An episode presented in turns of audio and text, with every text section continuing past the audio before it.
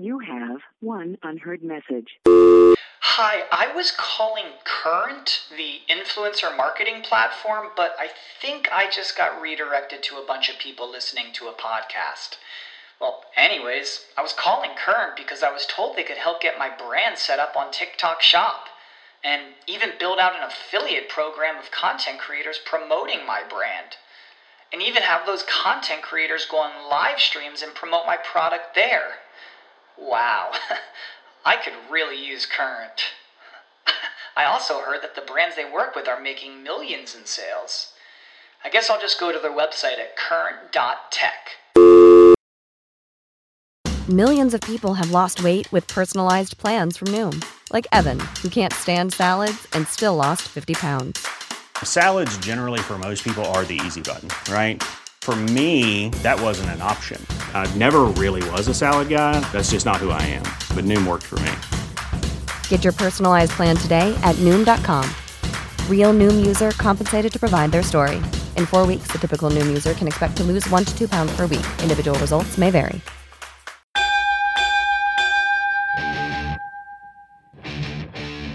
The countdown is on to fight time. This is Big Fight Weekend. Now, here is your host, TJ Reeves. Oh, we are ready to go with a World Welterweight Showdown Saturday night in La La Land as Errol Spence and Shawn Porter get ready to engage. A World Welterweight Unification Battle for the IBF and WBC 147 pound belts. And we're thrilled to be with you as part of Big Fight Weekend and the Big Fight Weekend podcast. I am your somewhat capable host. I will be enlisting some great guests to come on with me and help break this fight down and talk more uh, about it, more on them in a couple of moments and who exactly that we have. I uh, want to tell you that uh, this is obviously one of the marquee fights here at the end of September over the last two or three weeks that will really now roll us into October and November when the likes of Gennady Golovkin, Canelo Alvarez, Deontay Wilder. Obviously, the big rematch coming the first week in December with Anthony Joshua and Andy Ruiz for the heavyweight title. All of that kind of gets rolling with a much anticipated welterweight showdown. Premier Boxing Champions putting it on, Fox pay per view televising it, unbeaten Errol Spence, the IBF champ, twice beaten, but the WBC welterweight champ in Shawn Porter, who's been very much tested that's the battle. That's the task that will be taking place for both of these guys. Staples Center, downtown Los Angeles, California uh, coming up on Saturday evening. So, as I mentioned, some great guests from the PBC on Fox boxing coverage. Chris Myers will be with me straight ahead. Love his insight. Chris, very versatile uh, in terms of being a broadcaster, play by play man for the NFL, uh, also for Major League Baseball, but most recently over the last year or so with PBC shows, Premier Boxing Champion Fox shows and fight cards. Uh, he was on the coverage of the Errol Spence Mikey Garcia pay per view that Spence won by unanimous 12 round decision back in March. He has great insight, has also been on the broadcasts of the Shawn Porter uh, fights, the last couple of fights that he has. Of course, Porter captured his belt in March. Uh, beating Ugas, the Cuban, uh, in California in a 12 round decision for the WBC strap. So, Chris will have some great insight on that. After he is done, we will swing into the Lone Star State, the state of Texas, and in Houston, Texas, is where we find Antoine Williams of the greatest of all time boxing promotions. Uh, does a fantastic job with local fighters in Houston and local promotion in Houston. I want his insight on Spence Porter. We'll find out what he's up to with his boxing promotion. And I want to talk to him too. The co main event, the 168 pound WBC title fight, Anthony Dirrell putting his belt on the line against David Benavidez.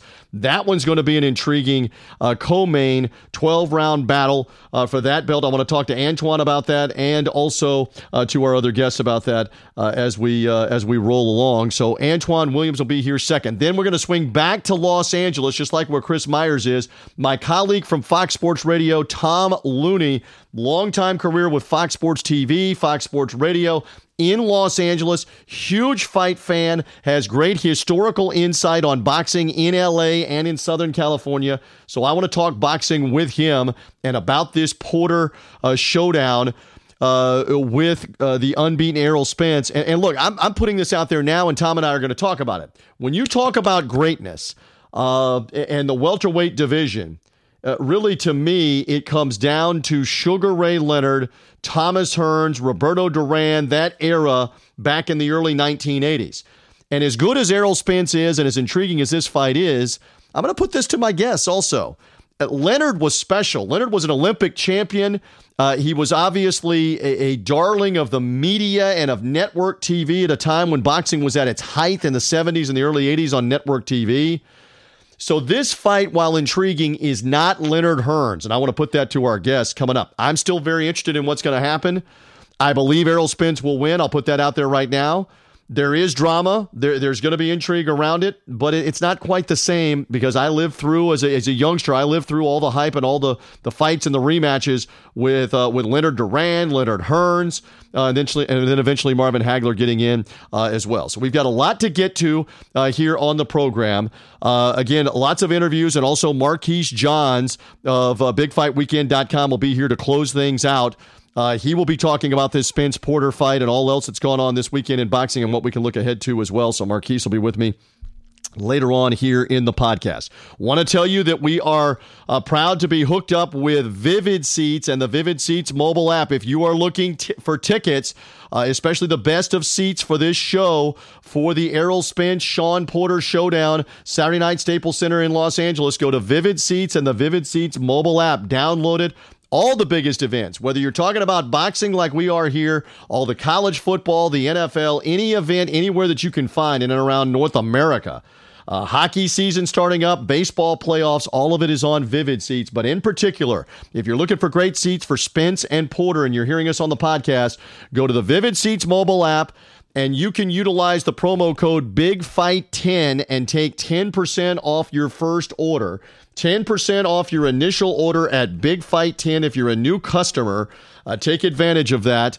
Uh, up to $50 that you can save. 10% off the promo code Big Fight 10. So if you're a new subscriber, first time user uh, of Vivid Seats and the Vivid Seats mobile app, use our promo code at checkout, Big Fight 10. You'll save an additional 10%.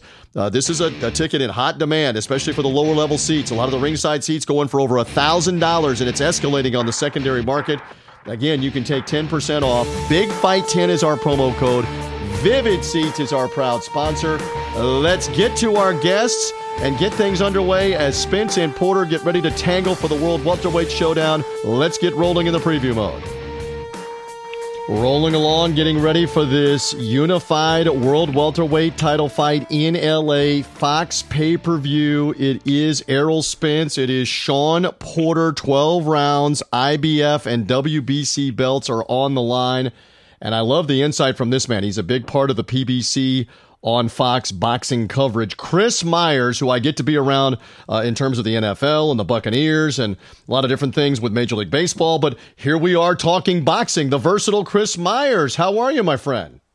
I'm I'm good, and I, and I I think the the versatile style, if we could call it that, uh, of Shawn Porter makes this uh, a very interesting fight. I, I know he's the underdog, uh, you know, TJ, and he, and he should be given the kind of the Spence uh, polished style, but I don't think he should be a really big, heavy underdog as I've seen in in some places as we get closer to this uh, to this fight here. Yeah, Spence is obviously the the guy unbeaten, big punching power, but Porter tough cookie.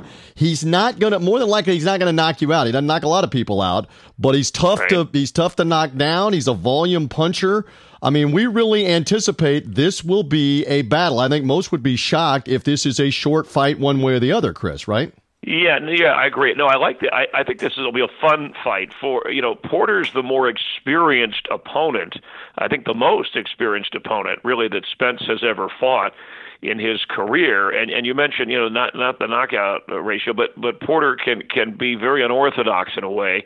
I, I think this is his tenth fight uh, for Shawn that he's it's either against a current or former champ, but he he's he has a six two and one record in in those fights, and and so you know he he can handle the big guys. And then there's that little caveat about Porter, you know his dad and trainer uh, Kenny Porter, who worked with Errol Spence when they were back in the amateurs for a certain amount of time, and so you know any little edge they can get, uh, I, think that's something that that Kenny Porter and Shawn Porter will look at uh, when they when they go go up against uh, Spence, who, who absolutely is is you know a power fight. He didn't you know he didn't have to push himself in that when I saw that fight against uh, was back it was the one back in, Garcia, in, uh, right? Mikey Garcia, yeah, right. Yeah, the, the, he wasn't really touched. He never really got pushed, so he didn't have to be impressive. He just kind of glided through that. It was almost like you know to get to the. But the 21 knockouts in 25 uh, fights, and, and he's already made what? That was his fourth title defense. So you know he's up for this. He's on target to you know down the road. We can talk about where where he goes from here,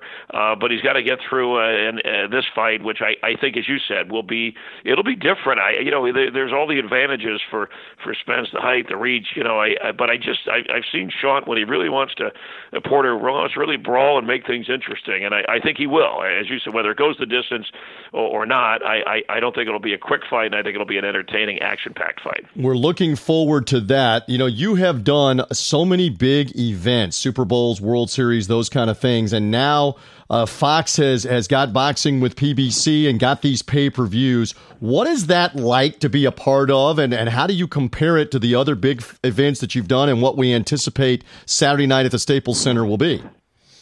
Yeah, it's unique in the pay per view portion, and we've tried combos with some on Fox and some on FS1, and then uh, the pay per view portion, portion, whether it's been Spence or or the the, the recent Pacquiao uh, fight, which was was really you know just just an outstanding uh, performance. The crowd, the energy in in Las Vegas, that you know every move, every stump, the early the early knockdown uh, that Pacquiao had kind of set the tone. His you know his his age and and yet his his ability is uh, you know when you compare it to other sports is outstanding. So yes, the magnitude of a big time fight, where it is, who's fighting, and a lot of this too, I think, is people becoming familiar with the fighters, so that you have somebody that to root for or or against. You want to you want to know these guys. Yeah, they can have impressive records, but who have they who have they fought to get there? Just like we were talking about, you know, Shawn Porter, who has an impressive list of of opponents. You know, he's been in there, he's been mixing it up with guys that that you uh, that you care about, and and so this this measures right up there as as far as the Fox approach.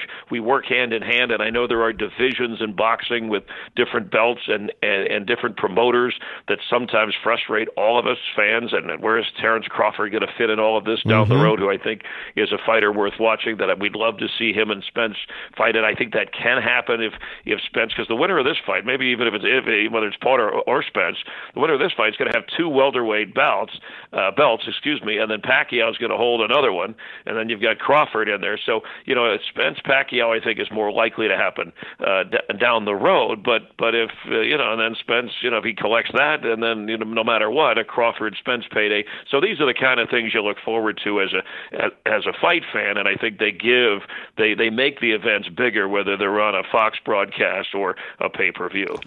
Voice of Chris Myers with me for a few more moments. It's Errol Spence and Shawn Porter, unified world welterweight title fight. Again, the prelims will be on Fox and then the pay per view on Fox as well. Saturday night, Staples Center for this uh, welterweight showdown. You mentioned Manny Pacquiao kind of looming uh, in the distance here. We we see age defying things all across sports. Tom Brady doing it right now in the NFL at 42 years of age. You see guys that play into their late 30s or late 40s in baseball or football. They're not taking punches and punishment. I mean, there's something to be said for for being able to have reflexes, hand speed, but also the toughness to get in there and scrap with younger guys and take punches, right, Chris?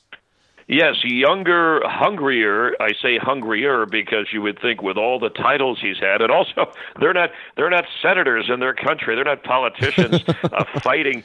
Uh, you know, and that's how he spends a lot of his other time, which caused a little bit with his with his longtime manager. But they quickly ironed that out in the last fight because Pacquiao was able to divide his time properly. And yes, it it is it is absolutely impressive to be in that kind of condition at at that age and to take the punches and still deliver the punches. And I I went out. The, when Pacquiao was training for his last fight at the gym here in North Hollywood to watch him a little bit. And I, I mean, his his training regimen was it was like I was watching a 20 year old. The way he was taking on sparring partners, the more he got closer to the fight, and and just and not only the uh, the the speed of his of his hands, but the footwork.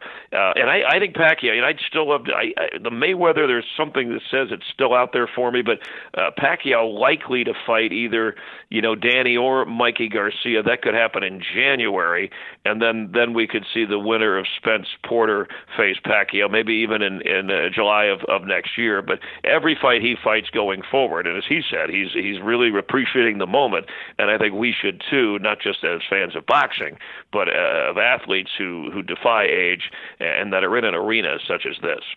All right, a couple more, and then I'm going to let you go. I mean, Spence, obviously unbeaten. He was an Olympian, not an Olympic champion. So he's not, I'm going to say it again, he's not Sugar Ray Leonard. He's not there.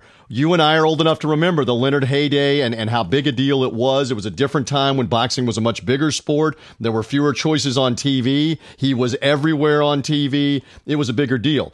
Can Spence get in the neighborhood, hypothetically, possibly? Can he get in the neighborhood of Leonard eventually in his career? A big win here over Porter, a potential win down the road with Pacquiao. Can we start to look at Errol Spence as an all time great? Do you believe he has that in him?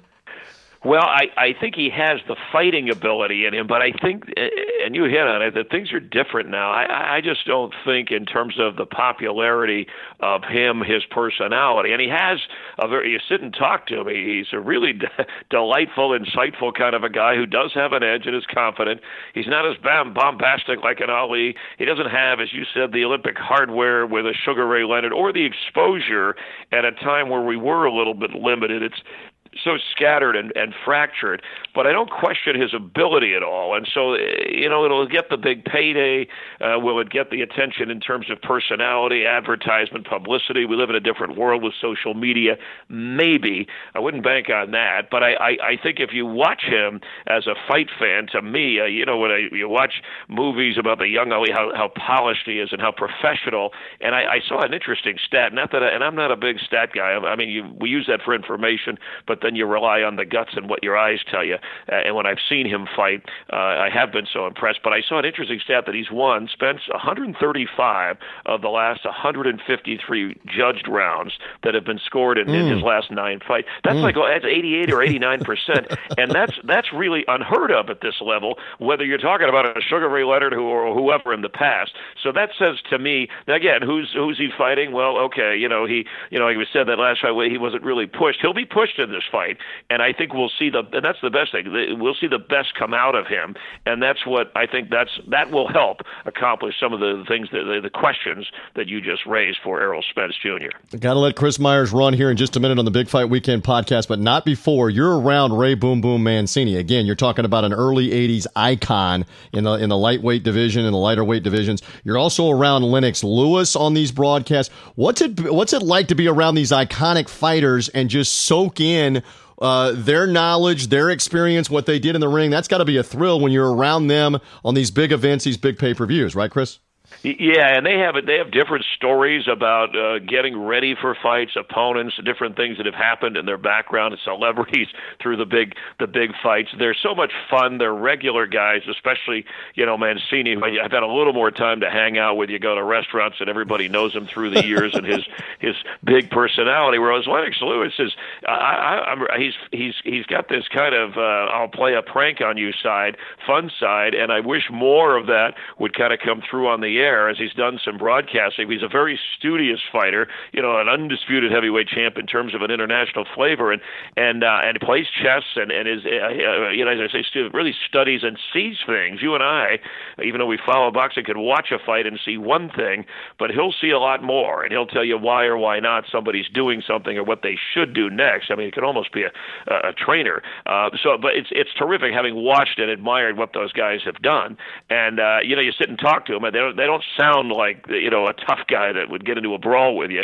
but boy, you push them in the wrong direction, and and they do, and and they, they uh, you know they'll they'll have that personality, and and you hope more of that comes out in a in a broadcast, which uh, which it has at times if you if you push them enough. But they're very very entertaining and very likable guys. No doubt, and Mancini is so diminutive yet you know powerful fighter, powerful puncher, and then and then Lennox Lewis is huge, so you got di- diametrically opposite guys that you're around, yeah, but still gritty, tough punchers, fighters fighters.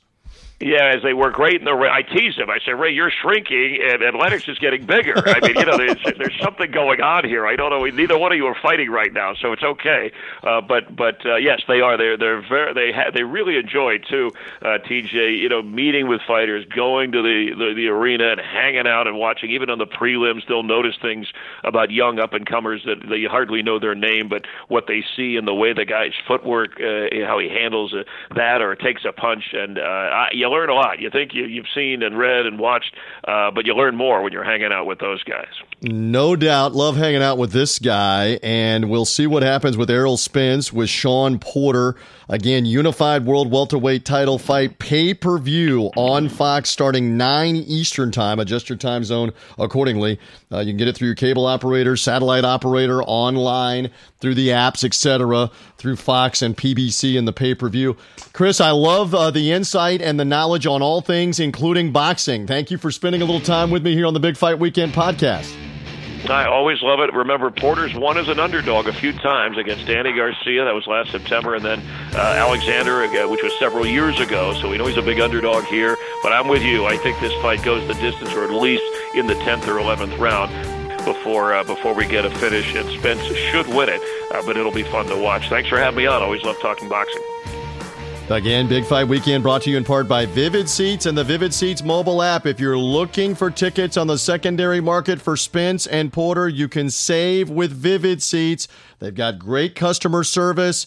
They've got 100% guarantee on your order. Again, Vivid Seats is the place to go. And if you're a first time user, sign up and use the promo code BIGFIGHT10. That's our promo code BIGFIGHT10 to take 10% off your order up to $50. So you'll be able to save with us at checkout.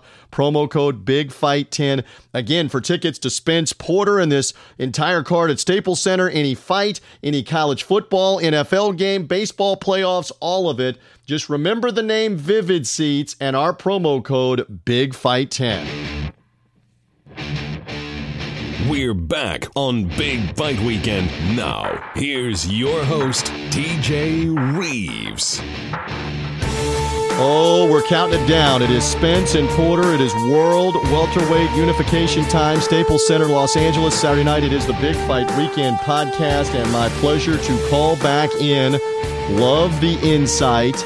Uh, love the wit, the humor. He keeps me in line. Uh, Marquise can't keep me in line by himself. I got to enlist other help. Antoine Williams in Houston, Texas, greatest of all time boxing promotions, the GOAT uh, is here with me to give me some insight on Spence and Porter and all else going on this weekend and beyond for boxing. Good to talk to you, my friend. Happy final weekend of September, and I know you, like me, looking forward to this welterweight showdown. Oh, absolutely, TJ. I'm so I'm so excited, man. I got goosebumps on my arms right now. I can't believe we're here. We're less than uh, a little bit over 24 hours away from Spence and Porter. Can you believe it? Welterweight showdown for the title. Uh, the day is here, the talking's over, and we're gonna get right down to business. So let's go. I think uh, I think we're all ready for this. So there's it's been a while with the build up. I think they've done a press conference or an interview or two about this all week out in L.A. Uh, in your mind, all right, Spence undefeated, Porter obviously well tested and has a version of the title. What does this fight come down to, Antoine? You know, I I took some uh, some different pointers from this fight that I truly think is going to be eye opening. You're going to have to really pay a lot of attention to for the for the boxing community. Um, I think Porter to uh, come out and be effective. Porter's going to have to come out and really rough up Errol Spence, not change much. Be who Shawn Porter is. We know Shawn Porter likes to get down in the trenches, get down and dirty. Um, you know, use some of that roughhouse tactics that he does. It's not really illegal. I wouldn't call it illegal, but he does like to get in there sometimes. Um, sometimes maybe accidentally, you know, lead with the head. Um, if accident accidentally can be a word for that, but you know, Shawn Porter is going to be right in his face. His best chance of, of coming out, causing some havoc to Errol Spence is to be right in his face, get on the inside, you know, dig to the body. You're not going to fight Errol Spence from a distance and expect to have a lot of success. So I think Porter's best chance TJ, is to get inside, rough roughhouse him. You know, make the referee tap him on the shoulder and say, you know what, you're you're you're um, leading with your head, or make make the referee, you know, tap him on the shoulder and say, hey, that that that punch was low, um, because you're not, like I said, to beat Errol Spence, someone who's never lost before, he's not familiar with that. You're going to have to come out and throw the kitchen sink at him, TJ. Well, and uh, we we are going to lay this out many different ways. I know I was just talking about it with Chris Myers right before you came on. Uh, Porter, uh, not a big puncher. He's a volume puncher. His success, I believe, is going to be that he is able to consistently land round after round after round volume of punches. That is, I think, I believe, his biggest pathway to victory is to out outbox, outland, outscore Errol Spence. How much of that, if not all of that, do you buy as a way that Porter wins this fight? Yes, and that's that's the other part to it. Uh, part two to it is you have to throw combinations of punches. You're not going to stand there and just jab Errol Spence because Porter, as you know, is the shorter fighter. His his arm length is shorter. His height is a little bit shorter. His styles to get on the inside. So yes, TJ, you're absolutely right. You have to throw a combination of punches. You're going to have to throw some hooks. You're going to have to throw some uppercuts. You know, things that Errol Spence maybe not be maybe not expecting. Um, and you have to win rounds. You have to win rounds, and you have to win rounds early. If you come out there and you get down 3 0 or 4 0 to Spence, forget about it. Shawn Porter's not a knockout puncher. It is what it is. If you look at his fights, you know, he has 30 wins, um, only two defeats and one draw, but he's not a big puncher. And so Shawn Porter knows who Shawn Porter is. His dad is getting him ready, you know, uh, to, to, to fight the fight of his life. And I think that Shawn Porter is just going to have to out hustle Errol Spence if that if that can even, you know, if you can out hustle Errol Spence. It sounds easier said than done. Sure it is. Errol Spence is hustled. Let's be clear here, TJ. Errol Spence is twenty five and zero. Oh. Um, you know, twenty one KOs. And so you're most people don't even get a chance to, to, to see the 12th round when you fight Errol Spence. Nevertheless, you know, thinking that you're going to out hustle Errol Spence. They call him the truth for a reason. You know, you don't get that name, the truth, unless you're the unless you're the real deal. and this kid is is a, he's a he's a heck of a fighter. Um, you know, two time you know Golden Glove winner, 2009 Golden Glove winner. Um, fights out of Dallas.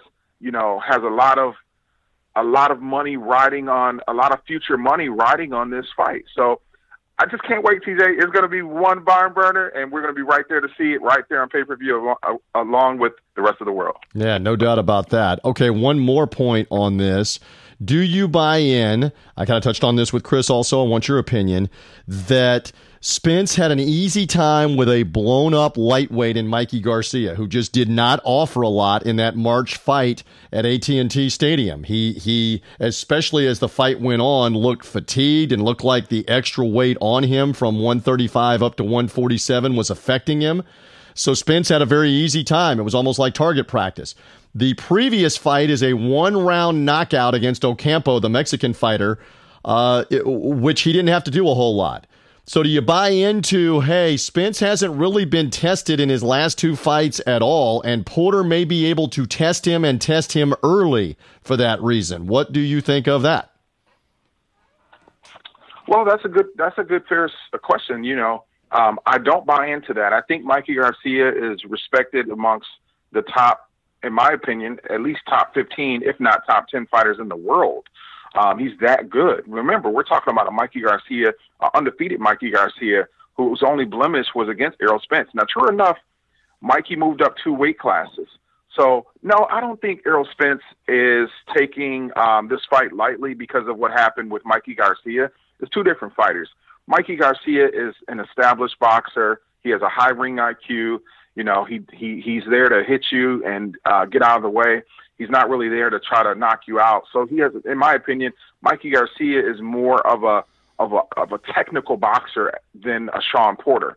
So I think Errol Spence learned a lot from that fight. As a matter of fact, TJ, uh, Shawn Porter was trying to get under Errol Spence's skin in, in the media sessions and said, "Hey, you said you said that uh, you were gonna you were gonna knock out uh, Mikey Garcia." And Errol Spence said, "I didn't want to knock out Mikey Garcia. I wanted to just show everybody that I had a high boxing IQ. People see me as just a knockout artist. I'm more than a knockout artist." And so Shawn Porter was like, "Well, you know, you said you were going to knock him out," and and Errol Spence's reply was, "I'm going to knock you out. I'm going to knock you out." So we're going to see what happens. I think it's, it's, it's all, you know, promotion. I think it, I think Uh, Errol Spence, I do want to tell you, I truly think Errol Spence is going to go for the knockout. Let's just hope it doesn't backfire because Shawn Porter's never been knocked out, TJ. Keep that Yep. in mind. Yep. Never, ever knocked out. I mean, he's been down. He, he got knocked down by a check hook from Adrian Broner, and Adrian Broner, as we know, is not a huge puncher. You know, but that was in the 12th round. Maybe Shawn was taking it lightly. He was already up on the scorecards, you know, so that could be that. But I think that Errol Spence, I truly think he's going to go for the knockout. He wants to shut up Shawn Porter's dad. He wants to shut up Shawn Porter. He wants to show people that he can be the first person to knock out Shawn Porter. And you know what? I I give a heck of a lot of respect. If Errol Spence somehow knocks out Shawn Porter, I'll be the first to raise my hand and say that man is the truth. Yep. That's his nickname. That's the voice of Antoine Williams, greatest of all time boxing promotions. He's going to tell you more about what he's up to later this year in the Houston, Texas area where he's doing uh, promotions. All right, quickly, uh, the co-main event: Anthony Dirrell, David Benavidez. This was supposed to be a fight a year ago, 12 months ago, but Benavidez failed a drug test, positive drug test for cocaine. He ends up getting stripped of the WBC 168 pound title, or the or the WBO 168 pound title. Um, and so now, uh, WBC, I got it, I got it right the first time. So now Dirrell ends up fighting, um, uh, Yildirim, the Turkish fighter in February. The fight ends in a technical decision, uh, where Dirrell got cut, but was ahead on points after 10 rounds. So he's the champ. So now we get the Dirrell Benavidez fight a year after we were at first anticipating Dirrell and Benavidez. I think this could be a very entertaining fight. I know David Benavidez has been sparring with Shawn Porter some. They're in the same camp. Uh, Porter wanted to work with a bigger fighter. Uh, Benavidez wanted to work with a smaller, quicker fighter, so they they worked with each other. I'm intrigued by this one at 168 in the co-main event. Give me a quick thought, Antoine. Yes, TJ, this is going to be a really good fight, better than what most people expect. You know, um, let me tell you a little bit about Dirrell. First of all, Dirrell is him and his brother Anthony Dirrell. You know, those guys they're out of Michigan. Those guys are hard workers. You know, blue collar workers. They get in the ring. They have a, a very uh, high ring IQ. Uh, Dirrell can jab. He can box. Don't and don't forget he has some power as well. He has some knockouts on his record. And I think that uh, this could be a very interesting fight because on the other side you have David Benavidez, who you know didn't have much, uh, didn't have many rounds in his last fight. He knocked out J'Leon Love, another Michigan fighter, uh, within two rounds. So he didn't get a lot of rounds. He didn't get a lot of activity. He's been out of the ring a little while because, like you said, he, you know, we know he tested, you know, positive for for uh, illegal illegal drugs last year, and that kept him out for a little while. So we don't really know if David Benavidez has that wind. We don't really know, you know, how much um, that could take an effect when you've been out of the ring because we know when you've been out of the ring that can affect you. Just look at Keith Thurman, you know, for example, when, Right. when he came back, uh, Josecito Lopez. So um, we know we know the facts. The facts are David Benavidez is a big puncher. We know he's undefeated. You know, uh, we know that he has a huge frame to be fighting at 168 uh, in, in the super middleweight division. These are things we know, but we don't know what happens when he gets hit on the chin. You know, from uh, someone that can crack just like he can. You know, Dirrell. Dirrell may not be the, the bigger puncher in the fight, but he can still crack. Yep. And I'll tell you what, TJ, he fought Benavidez fought another uh, fighter out of Las Vegas named Ronald Gavril, and they fought twice. And the first fight, that fight was close, in my opinion. They gave it to Benavidez on the scorecards, but that fight was close. David Benavidez ran into a jab in the 12th round and got knocked down in the 12th round from a jab. So we really don't know how great his chin is. So, so with all things equal, I think that this fight, uh, I anticipate this fight will go to the will, will go to the judges, and I'm going to tell you, man, I think if you want to know my prediction on that fight, I could see um, maybe Benavidez squeaking out a um, a decision, but it would not surprise me at all if Dirrell was to win that fight. You know, uh, as well. So you know, it's kind of like a pick up. It's kind of like a pick 'em fight, TJ. So I'm really, Should really interested in seeing that. Should be very entertaining. Again, that's the co-main event, 168 pound title, uh, and Marquise is going to be talking about that. Marquise Johns later on here about what's in the offing for the winner of this fight as a possible unification fight at super middleweight. Uh, we will find out. Uh, what the future holds for either Dirrell or David Benavidez, and it's a shot at redemption for Benavidez, obviously, after the embarrassment of the positive drug test. So we'll see how that goes. Couple more minutes. Antoine Williams, tell me a little more. Uh, you've got greatest of all time boxing promotions, and you've got an upcoming event. As much as you want to share with me, because I know all the details are not out, but tell me a little more about your promotion and what you have going on. Sure, absolutely, TJ. We we love uh, talking about you know boxing here in, in Houston and and Texas as a whole, and just you know all over the nation. Boxing has such a a, a buzz going right now, and and uh, you know the sweet science, and we, and we love to help the fighters. So what I'm working on, TJ, is this fall. Since we're in the fall, this November, we're going to put on another awesome exhibition sparring event. And the reason that this is going to be so exciting is that you know we want to do it uh, we want to open it up to all the boxing gyms here in Houston. We want to even invite some of the boxers from other parts of the of the country um, that have been wanting to get a chance to be seen and get more exposure. And when I'm talking about exposure, we're talking amateur fighters, pro fighters. So that we're we're welcoming everybody. You know, we don't care how old you know how old you are, how young you are. If you have a passion to become a fighter, or if you are an up and coming fighter, Goat's going to invite you out. We're going to let the let let the people know um, how to get a hold of us. You can always follow us, of course, on our website, thegoatboxingpromotions.com. You can always stay up to date with everything we're doing on social media, Facebook page, the Goat Boxing Promotions on Facebook, Instagram. I'm on Instagram at Boxing Expert 33, and we just want everybody to come out, share their experience, come out, network, meet the different managers, meet some of the best up and coming fighters that people don't know about right now. And we just want to give them that platform. We love giving the fighters the platform, TJ, to come out, mingle, get in the ring, show what they got. We we'll also we always give them a chance to get out there and do some interviews, uh, take pictures, sign autographs with the fans, and just make it one big one big media day. And uh, it's a win-win. It's a win-win for the sport of boxing. So stay tuned for that. More information to come. Uh, but I can tell you that November is the target, and we'll be getting everybody all the specifics. But in the meantime, stay up to date with us on the website, thegoatboxingpromotions.com once again, and on Facebook, the Goat Boxing Promotions. Hey, TJ, I want to shift gears real quick before we go. Yep. I wanted to point something regarding um, Shawn Porter and Errol Spence that I think is very important for everyone to keep an eye on in this fight. So, as you know, TJ, Shawn Porter has fought and campaigned at higher weights throughout his career. So a lot of people may not know Shawn Porter has fought above, uh, especially in the amateurs, he fought above 147 pounds. So I want people to kind of pay attention to during the fight tomorrow night, the main event, how Shawn Porter, I don't think is going to get thrown around the ring by Errol Spence as some people are suggesting. I think Shawn Porter is doing himself great things by sparring with the David Benavidez of the right, world, who's right. a huge 168. Uh, Shawn Porter has sparred with other fighters that I'm, I'm familiar with, such as uh, KO Lanell, Lanell KO Bellows, fights out of Las Vegas. Shouts out to Lanell, who actually just you know, just had a knockout win over over a fighter. And. Lanell, if I can interject, uh, Lanell is bigger than Shawn Porter, also like Benavidez is also. So that, in other words, he fought a couple of different guys or sparred him at different points uh, to to get in the ring and tussle with a guy that's bigger in a sparring session to get ready for these kind of things, right? Right, exactly, TJ. That's correct. Lanell Bellows fights at 168 typically. Last week he came in at 170. These are guys that are fighting at 168 but who knows? They're probably walking around at 180, 185. And Shawn Porter is sparring with these guys, and he's holding his own. The word is he's holding his own. So when you're sparring with Lanell Bellows, who's a great fighter, by the way, you know, um, out of Vegas, you know, fights with the money team, and then you have fighters like Benavidez, who whose record speaks for itself. He's undefeated.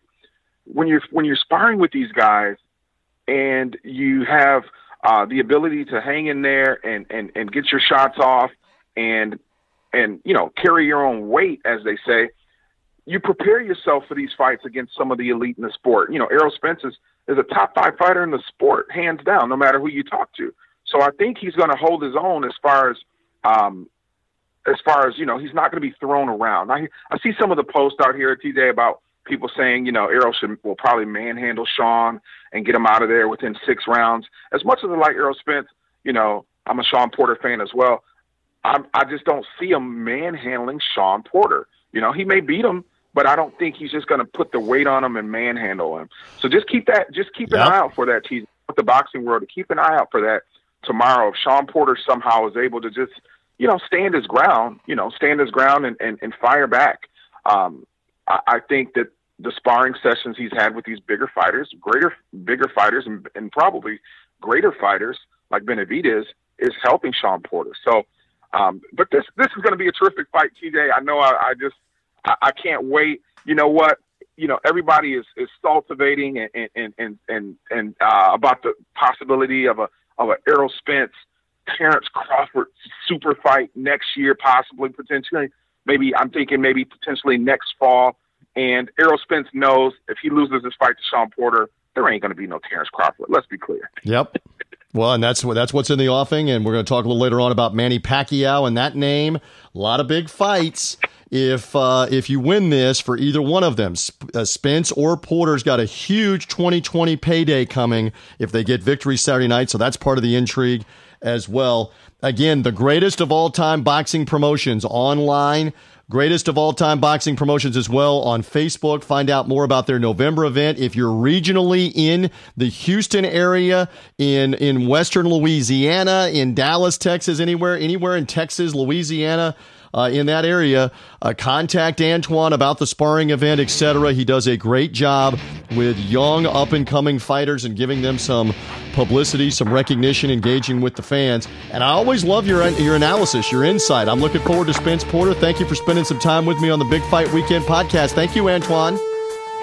Oh, you're welcome, TJ. Nobody does it better than Big Big Fight Weekend. Let's be clear. So, uh, hey, thanks for having me on, TJ, and we'll see you at the next one. It has been a while, but if there is a humongous fight in La La Land, in Hollywood, in Tinseltown, on the left coast, I have to catch up with Thomas Looney, my former oh. Fox Sports Radio brother from another mother. It has been a while. It is good to be with you, and it's good Oh. to talk the fistic art, the sweet science, my friend. Ooh, I love it. Live from Hollywood, live on tape. From Hollywood, shaping values for generations to come, birthplace of political correctness. And oh, yes, just down the street from my house, a big fight, and I love it. Uh, Errol Spence, Shawn Porter, world welterweight title fight. Same question that I have asked a couple of others uh, that are out there in and around it. I know we're a couple of days from it. Is there some buzz? Because LA's got a ton going on, obviously. Is there some buzz as we build to Saturday night in this fight? What say you? Well, you're asking a guy from the boxing cult. You know, I don't know if Carlos or Guillermo, working down at the at the uh, on the corner, uh, fixing radiators, uh, are uh, are necessarily tuned in. Uh, will be tuned in for this fight or buzzing about it. But I am because that's my world. I love the sweet science. I love when there's big fights coming up. Sometimes, if you want to go, I guess I'm like Andy Warhol, uh, TJ. If you want to go uh, deep, deep, deep, deep dive into into the sweet science and talk to me about the tenth rated fighter in the welterweight division. I might not be down that deep in the pool. I might need scuba equipment to get down there. But when it comes to the big fights, I'm always either at the fight or I got my ringside seat pulled up in front of my 52 inch HD TV. Yeah. And so Errol Spence, unbeaten, is the next big thing. There's a lot of talk that he would fight Manny Pacquiao uh, at some point in 2020. Uh, Pacquiao is not 57 years of age yet, but is still hanging in there. And so it might be Spence and Pacquiao if he wins. Shawn Porter is obviously a Southern California guy. He's the WBC champion, so he's got some following there. Spence is a guy from Texas that's a former Olympian, and he's he's fought on the big stage enough where where fans all over the country know him. I, I'm just curious: is there going to be a, a big crowd, a big rabid following at Staples Center? Is Oh. this a big event? What do you think? Yes, it'll be sold out. This is a boxing town, and I did mention how Guillermo down the street on the corner and Carlos uh, would they be inter- in, into this. But I will tell you this: on, on the, the largest Spanish newspaper in the country, La Opinión, if you take a look at the sports section every single day, the above the fold, the top stories are always boxing stories. So this is a Mexican and a Mexican American city uh, that loves the sweet science. And even though there's no Latinos fighting at Staples Center, the largest crowds, because remember you can go right down onto the floor, even more than any NBA finals or anything. The largest crowd ever to see anything at Staples Center was uh, Manny Pacquiao and Antonio Margarito mm. about, about 10 years ago. Right. So, yeah, it, this is a city that's a fan of the sweet science. And whenever they have fights at Staples Center, they're usually close to sold out. Well, and Oscar De La Hoya, obviously very famed from L.A., has fought in L.A. and now promotes oh, yeah, with born Golden and raised Boy, in L.A. right yep. out of and, L.A. And, so it's it's right. it's prominent.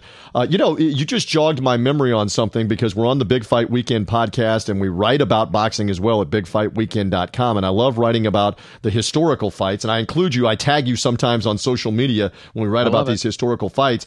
I did not realize when Ali fought in the 70s. I know we're going in the way back. When Ali fought in the early 70s, he fought Ken Norton the first time in San Diego, and Norton broke his jaw. San Diego, Mhm. California.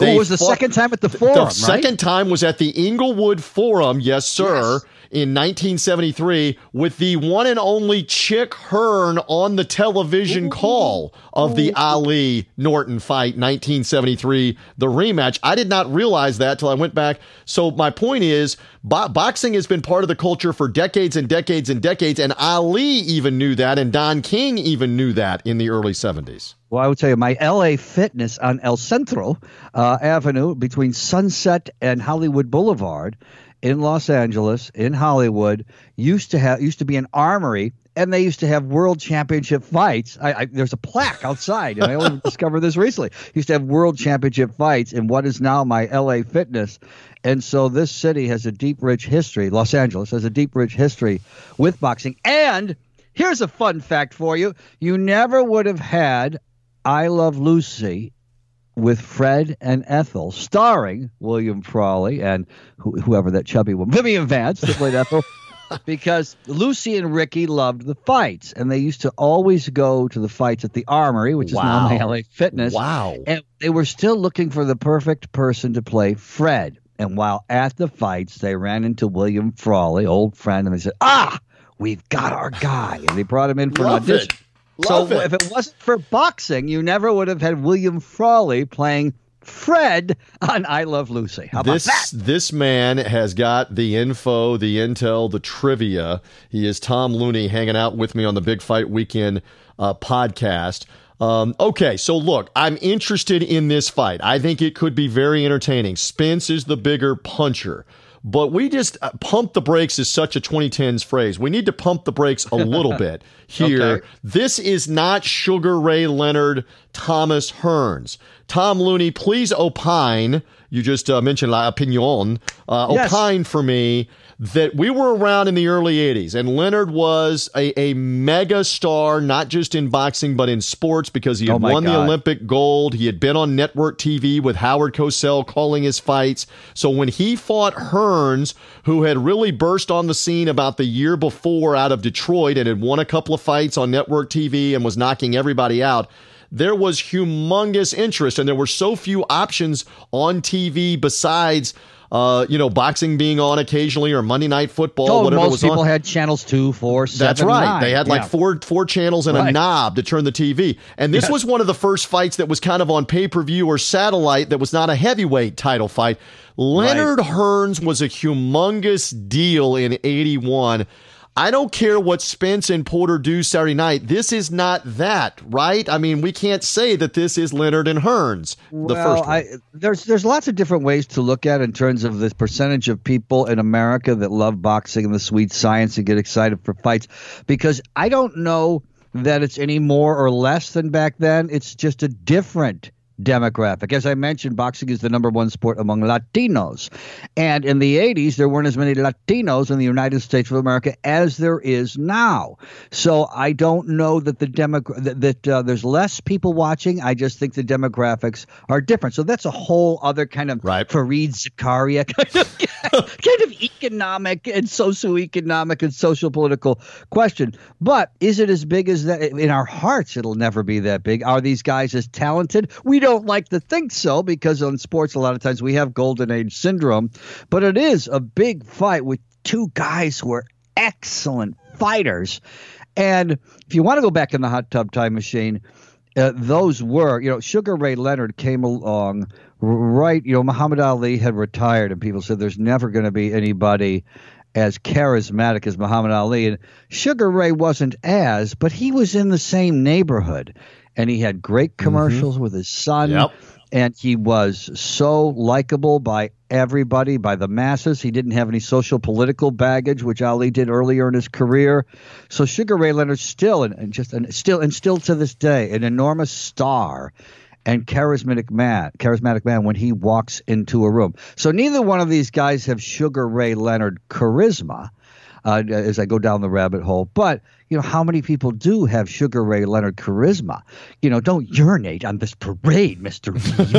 uh, this is I agree. Really good I agree. You're talking. You're talking fighters. about him being in the stratosphere, and it's tough for anybody to be in the stratosphere. I, I agree with that. And Leonard, by the way, is still around L.A. and Hollywood some of the time, right? Because he's got business interest and has uh, has done commentating and uh, he's sober now, so he's miserable.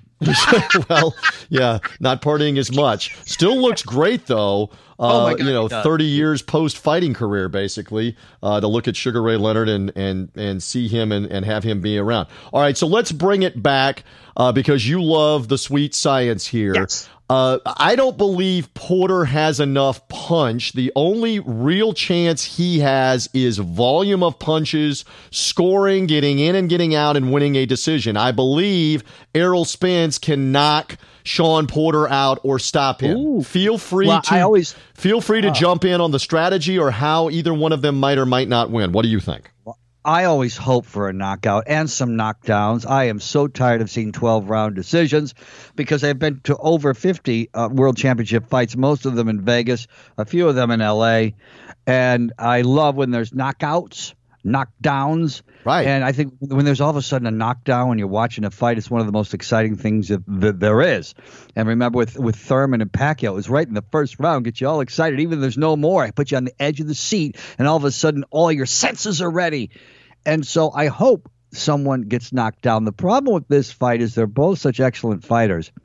Excellent fighters who don't make mistakes.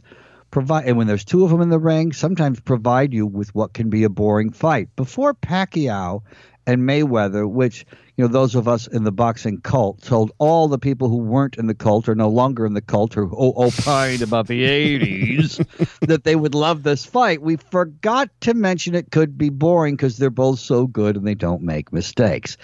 This is what could happen in this fight. But that aside, I think we should always, you know, we should always have that caveat. Otherwise, uh, we're we're we're misselling a fight. But Errol Spence and Shawn Porter both excellent fighters. Neither make mistakes. They both have. They, they just so. I, I think Spence may have the better skills, but right, he doesn't have the punch. I mean, I, mean, uh, I think Porter, Shawn Porter right. may have the better skills, but he doesn't have the punch that Errol Spence does. But Errol Spence has never fought anyone like Shawn Porter, which makes this so intriguing. Shawn's probably going to have to be rough in there uh, and stay on the inside. I don't know that's where he's the most talented, but if he stays in Errol Spence's chest and remains uh, you know, aggressive, there's a great chance that he takes the fight. Now, if Errol Spence is allowed to box and dictate the pace, then he's probably got the best opportunity to win. What's what's really also fun about Shawn Porter is he's got uh, he loves the sweet science as well. He loves the history of it. He's uh, well trained, and he's always got like like Henry Ford or any great businessman. Plan A, Plan B, Plan C, and Plan D. I suppose I suppose I probably should have used a more uh, modern reference than Henry Ford, uh, but there. But nevertheless, uh, I, I see Errol Spence as probably being the best in the division. This is the welterweight division, a title unification fight, the best in the division, and he will probably win by unanimous decision. I don't know if there will be any knockouts. There might be knockdowns if a guy makes a mistake, but I don't think there's going to be a knockout in this fight. They're both too good. All right. The analysis of Tom Looney with me for a few more moments as part of the Big Fight Weekend podcast. It is Spence Porter World Welterweight Unification fight. Errol Spence. Uh, it's a little bit of an unknown here because his last couple of fights, uh, he fought Mikey Garcia, which I'm going to make you smile. It, it looked like Garcia had been puffed up from lightweight with an air pump uh, to fight at 147, and that was not much of a challenge. And Spence's previous fight before that, he knocked the guy down in the first round with a couple of big punches, and that was it. A little known fighter uh, in a title defense uh, at Jerry Jones's uh, practice facility at the Star in Frisco, Texas. So there, I mean, there's still some question as to quality of competition the last Yes. couple of fights for Spence. Uh, Oh yeah, to and, you know, this. here's the, there's one thing about boxing is you know people I guess from the mafia days in the 30s or 80 years ago or whatever people worry about fixed fights etc or they don't agree with decisions so they think there's funny business going on. Like I tell you, there's no boxing judges living in mansions. I'll tell you that. But what happens now is they they fix opponents is what they do. They blow up your record. They make sure your first 20 or 25 fights you don't fight anybody who's very good, so you can be 25 and 0. You know, and I think it's better to be 20 and 5 and have fought the you know have fought Right. tough guys. Right. So but but a lot of times you're not getting your title shot unless you're 20 and 0 or 25 and 0. Everyone loves that zero when in fact you know, I, I, some a lot of old guys, old, much, much older than you and I, many of them dead, always said Sugar Ray Robinson was the greatest fighter of all time. And even young people, when they make their lists, a lot of times as an homage to the past, put him at number one. And he lost like 16 times because back in the old days, they used to fight all the time, Right. And they used to fight the top competition, the and best they competition. and they would fight seven, eight, nine times in a year, once every Yeah. month or two. And if you lost, it wasn't the end of your career. You might lose No. twice in a year and still keep Right. fighting and keep. You know, there's lots of ways to lose. Guys are swinging fists, and the same thing with MMA and UFC. Those guys are amazing. They can not only get hit by a fist, they can hit by a, a foot, Oh. so, and a knee, and so yeah, and so uh, there's nothing wrong with having a loss on your record, but it's considered bad business these days in the boxing world. Well, we'll see if it's good business on on Saturday evening. You you've mentioned uh, in the past being in these big fights. Uh, the, the biggest in in L.A. for example, the biggest one in L.A. recently, Deontay Wilder Tyson Fury last December that had the drama of the twelfth round where where Wilder scored the knockdown you were just talking about, and Fury got up from it with a minute left in the fight and survived, and the fight ended up being a draw. When you're in the arena, relay this to the audience, whether it's Staples Center or you've been to Vegas many a time for the big fights there as well. What is that like for you? What what is that moment like when they dim the lights, the fighters come to the ring? Because uh, it's different. It's different than football. It's different than the NBA or the or the college basketball Final Four. It's different. It is so different, and I tell you, when they walk into the ring, it's one of my favorite parts. Uh, and over the years, going to the De La Hoya fights, when he would step into the ring, the mariachis with the trumpets would fire up, and they didn't have microphones because they didn't need it because it was trumpets, and the entire place would go nuts. And you had this old-fashioned Mexican music going on, and it was and chills would just go down your spine. And even the national anthems which i always think is i've always thought it was i've been one of the oddballs that it was kind of weird to have national anthems at sporting events but people don't like to hear that. They think you're being political but i'm not. I was always thought well, i never understood why I did it. but anyway the the national anthems at fights are fun too because then you know people are usually cheering for an ethnicity or some of the racial uh, elements and someone that looks like them. You know the over the years italians cho- you know cheered for italians and irish cheered for irish and now the newer immigrants latinos and asians are cheering for the people that look like them and then there's national anthems as well and mexicans would sing the mexicans actually knew the words Hey, to your point, let me let me interject. To your point, so Fury fought in Las Vegas a couple of weeks ago. I don't know if you got a chance to see it or Uh-huh. cared. All right, before the fight, so the opponent he fought was Swedish, Otto Wallin, who nobody knew. They Right. literally Thomas Looney did four national anthems because Oh, they see. Did know. Wallin's Swedish one. They did the Mexican national anthem because it was Mexican Independence Day. They did a little God Save the Queen for Fury, and they Yeah. did the Star Spangled Banner. I The know. anthems were longer, I think, than the fight action I know. itself to do all I of those know. anthems. To your point. And this is one of the things you don't want to do on over the air radio because people will take it the wrong way. You don't love America? No, it's just that it, it, it doesn't belong. But uh, you know, it's it's it's a fight. It doesn't make sense. But what's really funny is what if they did it in Major League Baseball? For every person who was represented, every country on every team. So you do a, you know, so you do an Argentine national anthem, a Venezuelan right, national right. anthem, Dominican, Puerto Rico, right, right. Yes. could you could you imagine if they did that before every baseball game? Then people would start to get our point. Hey, wait a minute. So, um, or people would just scream at you that it's America and they should do one. But yeah, anyway, that is that's part of the fun as well. And the English. Oh my God! If there's an English fighter, they come up with songs. Ricky had there's only Oh one. yeah. Oh yeah. They start Ricky singing had- their own chants and songs, right? Right. They had this Winter Wonderland song where they, you know, the Winter Wonderland song, and they would change the words to Ricky Hatton. There's only one Ricky Hatton, and it was just magical. And so, yeah, being in the ring for a big fight, there's nothing like it. It's magical. It's a little bit bloodthirsty, and you're a little bit embarrassed at times, thinking, should this actually even be legal? Right. It's- it's well, I mean, a- a, a great example it's like- again is the Fury like fight. 'cause- fighting, 'cause- except with humans. you know? Right. Fury was bleeding from the third round on, and even Joe Tessitore, who was calling the fight, began to say to everybody, Hey, folks, there is real blood flying everywhere at ringside. We're getting it. Other people are getting it every time a punch lands. That, again, is not something you're used to when you're you- up close in another sport, but you get that sometimes in boxing. It is the only sport where if you do sit too close, you do get blood on your white shirt if you're wearing a white button-down shirt. And so and it's always, you know, it, it, it fits the adage you don't play boxing. I have a fun story since it's a podcast. Sure, do it. have to- Any Geico commercials coming. Yes, do it. It's it's um it, it's uh, I, I never felt closer to my father than when I was in in, Vegas covering HBO uh, and Showtime fights. When they would fly us in and we would do the shows. JT and I would do the shows from Vegas. And even back when I did local radio, Looney and Dave back uh, in Los Angeles.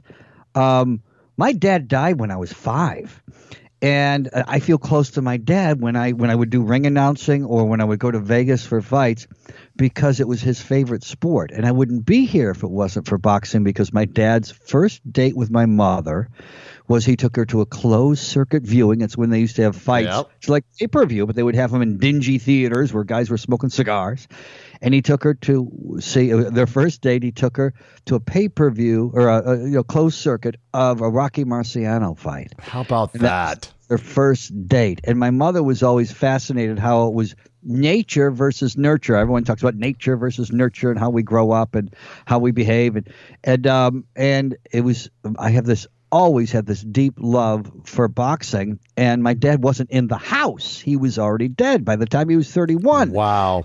I still and it was and so all those years later, I would go to Vegas and I'd be in Vegas. I'd be sitting on ringside for the fights, and I thought, wow, this would be the thing that my dad would have the most questions about when it comes to my profession, because I'm sitting here ringside at fights uh, in Vegas, and you know, there's a lot of. Um, there's a lot of times when you're a kid and your dad dies young, you don't think about it for years and years and years and years, and uh, the cognitive dissonance. And so it's really it was really cool how that would come back all those years later, and I would feel close to him when I was in Vegas. And for people who are listening who are fight fans, Jim Lampley has pretty much the same story. His uh, from Jim Lampley from HBO, so right, famous, right. Legendary. Right. championship fights and one of the gold standard broadcasters and he and i became fast friends when we both found out both of our dads had died at, uh, at a young age his dad when he was five and his mother he, he grew up in miami jim lampley would drive drove him to see clay liston and she could only afford one ticket bought a ticket and then waited in the car while he went inside What a story. What a story. the fights. Yeah. And so both of us became sports fans because our mothers sat us down in front of the TV and said, Your father would be watching this. And we both you know, would be watching you know, football, baseball, and boxing. Uh, and and basketball. My dad was a basketball player. Played with Ernie Davis, the first Black Heisman Trophy winner. They played together in high school. So it was we. Jim Lampley and I both uh, circling it back to boxing. Both had moms who sat us down and had us watch sports because that's what our dad would have been watching. Unreal stuff. Storytelling. We love Tom Looney for this, and it is Errol Spence and Shawn Porter. We'll see if we get an exciting fight. Tell the audience here on the Big Fight Weekend podcast, what are you up to? Because I'm always curious. I know when you were on before, you were making like veiled hints at game show possibility, Yes. all kinds Oh. of things. So give me updates, please. I well, need what it. it was, yeah, I did. I did do a pilot for a game show, and uh, now we reshot the pilot for the game show. And you know, you sign one of those really thick um, non-disclosure forms like Stormy Daniels had to sign, but she was a big mouth, so she didn't keep her mouth shut. But uh, but I have to keep my mouth shut. I can't be a Stormy Daniels here and talk about it. But uh, yeah, I had to sign one of those. So I will just say that a game show in development where uh, I serve as the host. I am planning in 2020, you know, in, in the year 2020, Mm-hmm. TJ, we, we will not be saying 2020 because we'll like the sound of 2020. So we'll stop saying 2019. No, in 1919, they didn't say 1919, but for some reason we're saying 2019. But once we get to 2020, and this is very important to me, a lot of people want to solve world hunger. I want to get people to start saying 2019, 2018, 2017, but they won't do it. But once we get to 2020, we're going to start saying 2020 because we're going to like the sound of it, and then we're going to go on to 2021, and everything will normalize, and my cause will be realized that I put so much time into. And what were we talking about? Oh, oh, oh the when we- game show. we- Yes, No, yes. we're talking about me. How could Yes. I forget? So once we get to 2020, in addition to an undisclosed um, broadcasting job, which Right. we'll be very proud of, which we'll see in the trades, TJ, I will be doing a 100 city tour, loony about sports and life. Where we'll talk about things in addition to sports, like we did there with my dad, and tying things in, and and uh, motivational speaking tour on 100 college campuses across America. That's developing hot. Dot dot dot. I love it. All right, so you're going across the country to different Yes. campuses. Uh, Loony the- about sports and life. Yes. You, you, uh, and you are philosophical like uh, like nobody that I know about this oh, stuff. I so I studied love the it. great philosophers, Socrates, Plato, all of them. Yes. So great. You're quoting Bill and Ted's Excellent Adventure now on the podcast, Oh, no. which I love that about you. I thought I had stolen that from Steve Martin. Nevertheless, maybe. Yes, but It's a dou- but uh, just remember, strange things are afoot at the Circle K, dude. The famous line. Yes, another one. That's great. Uh, all good on that. As All Steve right. Martin used to say, some people have a way with words, some people not have way. TJ, you have way. I try. Uh, Spence and Porter coming Saturday night. And we look forward to the fight, and we look forward to more things from Thomas Looney. Uh, follow him at Looney on Fox on social media to keep I up with you. How else? How Fox, else? Even though I don't work at Fox anymore, TJ, I would lose my blue check mark if I changed my Twitter name. Right. And there would be nothing worse than the you got to keep your blue check mark. Like you know, Chloe has one, and Kim has one, and, and, you know, and so um, LeBron has one, right? I'm keeping up with all the LA people, right? yes, Right. Has one. I got to keep my blue check mark. I love that about you. We'll see if uh, Errol Spence can keep his zero, keep his unbeaten record, and win another world uh, welterweight title fight and title belt, uh, and then maybe set the sights on Pacquiao, won't we? This is a long goodbye. Are you one of the guys at Thanksgiving? You're the last one out the door. No. we've already You know why? three- Because we have Thanksgiving at my house, so I never leave at Thanksgiving. Everybody else is out the door, and I shoo them out. And I'm going to do that with you shortly. But I, I always love talking with you, whether it's boxing, whether it's football. Uh, let's do this again because I've got to say to the audience, I didn't press the record button soon enough when we were talking about life and stories and other things, and that should be a podcast in and of itself. They, they missed the Jeffrey Dahmer They missed the. Jeffrey Dahmer stuff, and we'll just tease them with that. The Jeff Dahmer stuff was classic, and it's a lost episode for right now. Maybe comes back around at some point. Spence and Porter will fight coming up. We'll see how it goes. Thomas Looney, thank you, sir. Always good to catch up with you. We'll see how the fight goes Saturday night at Staples Center. TJ, always great to wax loquaciously with you. He is back in and he's ready to help me close the show. The lead writer, the purveyor, the guy that oversees BigFightWeekend.com. He is ready for this Spence Porter pay per view. Finally, welterweight unification showdown happening in Los Angeles. Good to be back with Marquise Johns. How you feeling as we head towards this one? Pretty good, TJ. Looking forward to this weekend's of uh, pay-per-view event. More importantly, looking forward to seeing who's going to face the greatness of uh, the Senator Manny Pacquiao. Yes. And so let's begin right there. We kind of have looked at this a couple of different times as maybe the second semifinal fight that Pacquiao won the first semifinal fight with Keith Thurman. And now, uh, and now Spence and Porter fight for that. I know Chris Myers was saying to us uh, before that Pacquiao might take an easier fight before fighting the winner of this next summer. That's not for sure, but that was one of Chris's theories. But clearly, there's a lot on the line for both. And Spence is the guy unbeaten that if you get right down to it, PBC wants to see him get this tonight. But I mean, this is some big drama for both guys because there's arguably a 10 figure payday coming, something like 5 million, 7 million, 10 million, depending on the live gate and the pay per view with Pacquiao, if you win this fight for Porter and Spence, right? Absolutely. And with this fight being that big of a ramification, with in the welterweight division, with A being a unification bout for two belts, and B the chance to face the biggest payday in Manny Pacquiao, it's interesting to see how big of a deal this will be in terms of the Spence Porter who will who they will face afterwards after Pacquiao because essentially they will clean up the division with the welterweights because in the world of PBC, Terrence Crawford just doesn't exist. But at some point, somebody's got to get around to fighting Crawford to be the undisputed champ. And I know Crawford and Spence, you've written about this, have kind of they've had conversations privately. Then Crawford's kind of called him out on social media.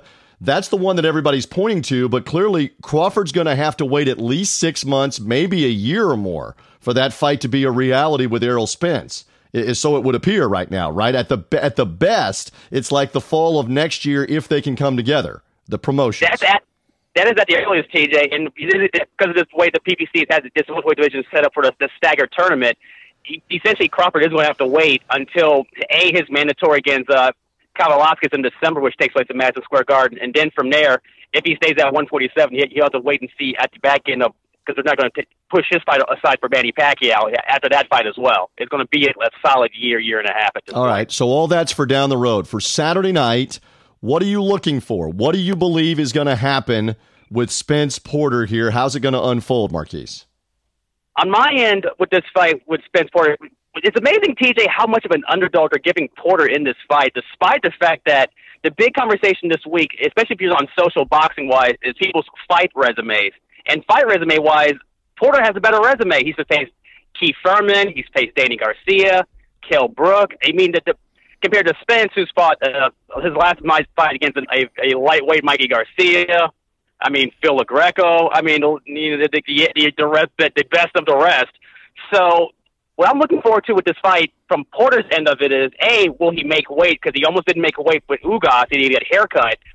And B, will Spence stay on the outside like he did against Garcia, which has been his MO for the majority of his fights, where he, he keeps everybody on the outside of him and just box him in corners? If well, Porter can get away from that, it'll, it'll be a better fight. And it is interesting, Marquise, that he does have the longer hair again leading into Friday's weigh in, that he might have to go to that as the trump card uh, to get that haircut if he needs to make weight or go uh, run a few more laps and come back and do, you know, in the heat and do something uh, to try to make weight if Porter has to do that. And look, the argument can be made, can't it, that in the two biggest fights that Porter's had in his career, he lost his belt to Kell Brook uh, the IBF title back in August of 2014. He also lost to Keith Thurman in June of 2016 at the Barclays Center in Brooklyn. Those are his two biggest fights and their defeats. He does have a win over Adrian Broner. Wasn't a great fight. The Garcia fight was a good fight back in uh, September 2018, a year ago. Uh, and mm-hmm. the other th- and the other thing is Marquise. He doesn't knock a lot of people out recently. He's got the TKO of Andre Berto uh, in April of 2017. But other other than that, like his last seven fights, other than that, have gone the distance. So I'm not thinking that Shawn Porter's got the knockout punch for Errol Spence. I don't think he does either. And also, Spence had the same problem as well with, with in terms of making these fights go the distance. He couldn't knock out Mikey Garcia, who came in very undersized. And granted, he backed him around for 12 rounds, but he didn't knock him out, which everyone expected him to. So this fight's going to go the distance, TJ. It's going to be this is the classic 50-50 fight that they say in the cliche business. But the one thing I do like about this fight is the fact that without with Spence and Porter on PBC doing this welterweight, this this quasi welterweight semifinal, we will finally figure out who is the best in this division, one way or another. Yeah, let's hope so. Let's hope that's the case. Uh, I think there's an entertaining, if not really good, co-main event: Anthony Dirrell, David Benavidez. It's a super middleweight title fight. Um, and I, I'm looking forward to that one as well. Give me a little more on that fight and how much are you looking forward to it as the one that leads into Spence Porter? Believe it or not, TJ, I'm looking forward to this fight actually over the Spence Porter main main event for the simple fact that Benavidez is coming back after uh, his drug suspension for cocaine about a year ago, and he's coming back for his WBC belt, which currently Anthony Dirrell has. So with that in mind, I'm, I'm looking for because no, no one is giving Dirrell a shot in this fight for one reason or another. The one thing that is interesting about this is that this fight was originally planned as a, a quasi uh, round robin tournament with uh, Dirrell facing the guy he won the belt off when it was vacant against uh, Avni Yildirim. And with that fight being, it was supposed to be on this card as well, but that fight got scrapped for unknown reasons. With that fight being pushed back, the, the next steps down the line is the winner of this fight bout was more likely going to try to face more likely the IBF champion at super middleweight, uh, Caleb Plant. And that's another PBC fighter. Plant has recently defended his title earlier this summer. So that's kind of waiting in the offing. And again, let's be honest, TJ, not to cut you off. That that fight that Plant had against Mike Lee doesn't count. Let's be honest. All right, yeah, the Mike the Mike Lee title defense was just kind of a footnote. But uh, yeah, Benavidez flunked the drug test leading up to his fight last year in September against Dirrell. So now they come back around. And Benavidez, look, has been very remorseful and knows what he cost himself. Cost himself money, cost himself the title, uh, and now has gotten the good fortune of being able to fight the same guy a year later. So uh, he he at least has owned that and not made excuses, Marquise. I give Benavidez that credit. Yes, it's a stupid mistake taking recreational drugs and getting popped on a drug test, uh, but he owned it, and and I think there's something to be said for that for his character for Benavidez. Absolutely, and the fact that he has been remorseful for it, and pretty much he's on a redemption train, and he's trying to you know cap off the story of coming back from coming back from the, the adversity of, of being popped for a drug test to get back to A get his title back and B once again heavy super middleweight champion is always a great story to hear. All right, so again that fight at 168 is the co-main event. We got Josesito Lopez and John Molina Jr. Uh, as welterweights on the undercard, 10 rounders. So too Robert Guerrero and Jerry Thomas. But again, those are guys that have been beaten by most of the prominent PBC fighters in recent years. They're just kind of hanging on for one more hope, maybe at a big fight or a big payday all four of those guys, right, in these in these preliminary fights. They are. It's also in these preliminary fights as well, TJ. The one fight uh, outside of Guerrero Molina to keep an eye out for is the, the PBC prospect Joey Spencer, who did not look great last go around. It's looking to rebound as well, and, and to stay undefeated. I'm looking forward. There's a lot of fights on this card, TJ. That, that's the one great thing about this pay per view. It's hard for me to justify to anybody to pay sixty nine ninety five about anything but there's about 15 fights in this card. I mean, you are getting you are getting you are getting your money's worth fight wise at least. I mean, I it's, did it's notice. Almost, I did notice it's West Coast time, and I'll actually, as I've been saying, I'll actually be out in LA because the Tampa Bay Buccaneers, who I work for in the NFL, are playing the LA Rams Sunday afternoon. We're staying in downtown LA around Staples Center. This fight card Pacific time is beginning at one o'clock in the afternoon. That's how oh, many fights. That's how many fights there are before the Fox coverage begins a little later in the afternoon, about two or three hours later, and then the main event pay per view is going to happen somewhere around nine local time, 8.30, 9 o'clock local time. So they're going to have seven or eight hours of fight card. Uh, there at Staples are going to get their money's worth. Really, not another prominent fight this weekend on another fight card anywhere else. So this is it, right? Before we get to uh, Golovkin and Derevyanchenko next week and some of the other better October fights that are going to be coming. This is the big one, though, for this weekend, right? This, this big one on my end for this weekend, TJ, and I'm looking forward to it because, granted, it's a pay per view, and you know it's about spending money. But this kicks off the the, the fall boxing season with a big with Triple G tasting Derevyanchenko. Beterbiev Gvozdyk later on in the month. At the end of the month, uh, we'll see if uh, War Chisora is in the main event on the uh, Prograis Taylor card. A lot of lots of great fights coming up in October and for the fall. All right. And again, he's writing all about it at bigfightweekend.com. Follow him at Weak Sauce Radio. You are still taking all comers on that Twitter handle, right? On Weak Sauce Radio, your Twitter handle on social media. Absolutely, TJ. Bigfightweekend.com is where you find my writings on all things boxing, past, present, and future. You can follow me on Twitter. I am always putting up my Twitter, Twitter, my Twitter handle, Lineal Championship title as always, at Weak Sauce Radio. I'm still waiting for anybody to challenge me. I'm, I haven't had anybody come at me as of yet. I'm looking forward to it, but I'll be watching these fights this weekend as well. Looking forward to seeing what's coming down the line, and more importantly, the winner of uh, Errol Spence versus John Porter. All right, should be a lot of fun. Marquise will be right in the preview mode and the recap mode. I'll even have some stuff this weekend too. Marquise, have a great weekend. Let's enjoy the fights. We'll do, TJ. Appreciate it. And there we go. Thank you, Marquise, and thank you to all of our guests. Chris Myers of Fox and the PBC coverage on Fox pay per views Saturday night from Staples Center. Errol Spence, unbeaten. Shawn Porter, twice beaten. It is a unification world welterweight title showdown. We're anxious to see what's going to happen in this main event and what happens in 2020 for the winner of this fight. Manny Pacquiao looming, maybe Terrence Crawford looming somewhere down the road. We shall see as it all unfolds. My thanks also to Antoine Williams, greatest of all time boxing promotions, based there in Houston. He was giving his insight on this Spence Porter fight, talking about his event com- uh, coming up. Again, we promote for him. Go to the greatest of all time boxingpromotions.com, his site, to find out more about his promotional arm. Also, their Facebook page, greatest of all time or GOAT Boxing Promotions on Facebook. In particular, if you're a fighter in Texas, in Louisiana, Arkansas, you can get in around Houston coming up in November for their latest event, their latest sparring event. If you're a young up and coming fighter, if you know of one, connected to one, Get in touch with Antoine, greatest of all time boxing promotions. My thanks also to Thomas Looney, Looney on Fox there on Twitter, great LA broadcaster, my colleague from Fox Sports Radio, great fight fan as well. Some tremendous insight and stories on what he thinks about Spence and Porter and some of the great history of LA fights. And Marquise Johns. Keep it locked in on bigfightweekend.com for the website all weekend long. Preview mode, post fight mode.